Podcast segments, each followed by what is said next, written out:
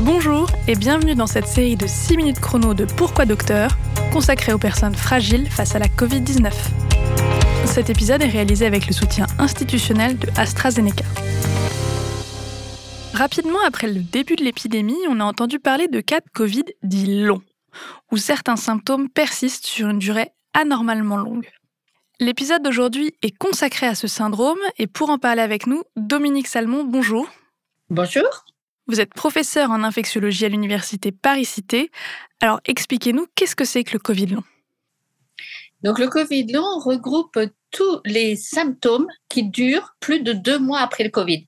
Certaines personnes ont du mal à se remettre d'un épisode de Covid il reste une fatigue, il reste une toux, mais ça finit en général par disparaître au bout de trois semaines, un mois.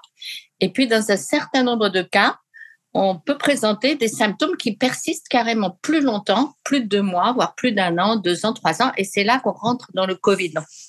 Ces symptômes sont extrêmement variés.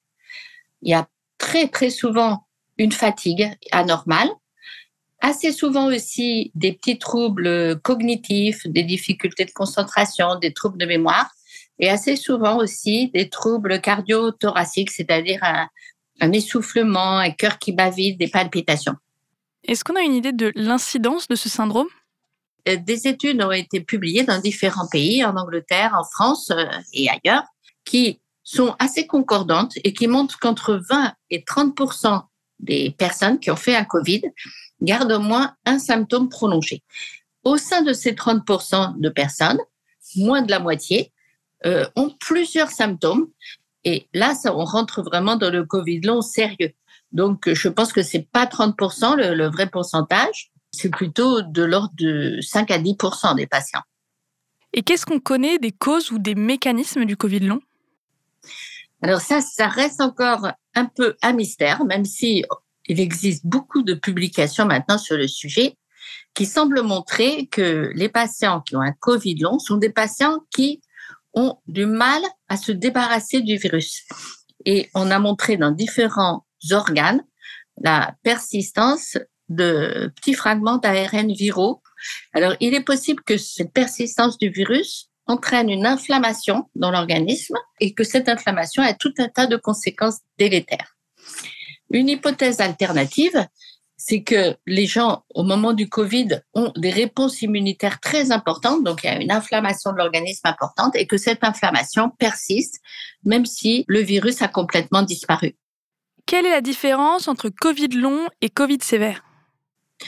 Alors, c'est, c'est pas pareil. Un Covid sévère, ce sont des gens qui, au moment de la phase aiguë, s'aggravent. Donc le Covid commence comme un Covid classique et puis vers le septième jour, on a une aggravation. C'est très souvent une aggravation respiratoire et ça se passe ça dans les 15 jours du Covid initial.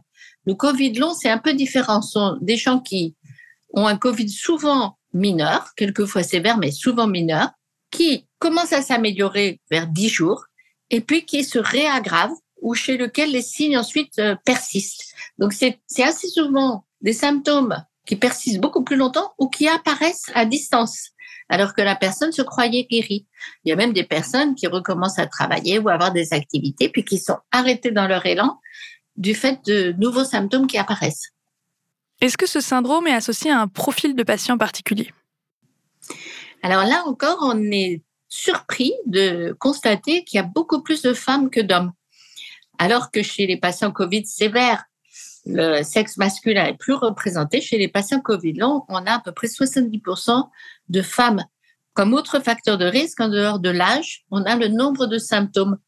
Ce sont souvent des personnes qui ont fait non pas un Covid sévère, mais un Covid assez symptomatique avec à la fois, bien sûr, de, la fièvre, de la toux, mais aussi des sueurs, des nausées, euh, des petits signes, des céphalées, pas mal d'autres symptômes.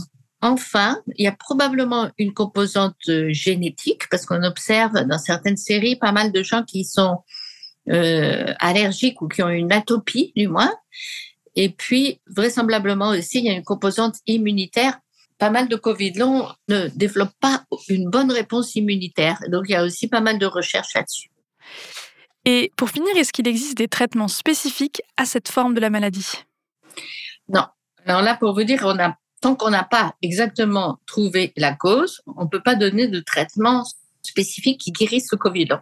Par contre, on peut vraiment faire euh, pas mal de choses avec les traitements symptomatiques. Pas se dire, il n'y a rien à faire. Si, si, il y a quand même des traitements symptomatiques à donner. Dominique Salmon, merci pour ces réponses. Une conclusion sur le Covid long? Donc, le Covid long est une maladie qui est enfin reconnue à la fois au plan international, puisque l'OMS maintenant a donné une définition du Covid long, des recommandations de prise en charge, et au plan national. Ça, c'est la première chose. Donc, la deuxième chose, c'est que la période la plus difficile est vraiment la première année.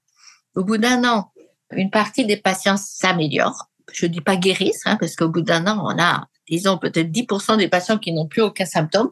Mais au bout de deux ans et de trois ans, ces, symptômes s'apaisent.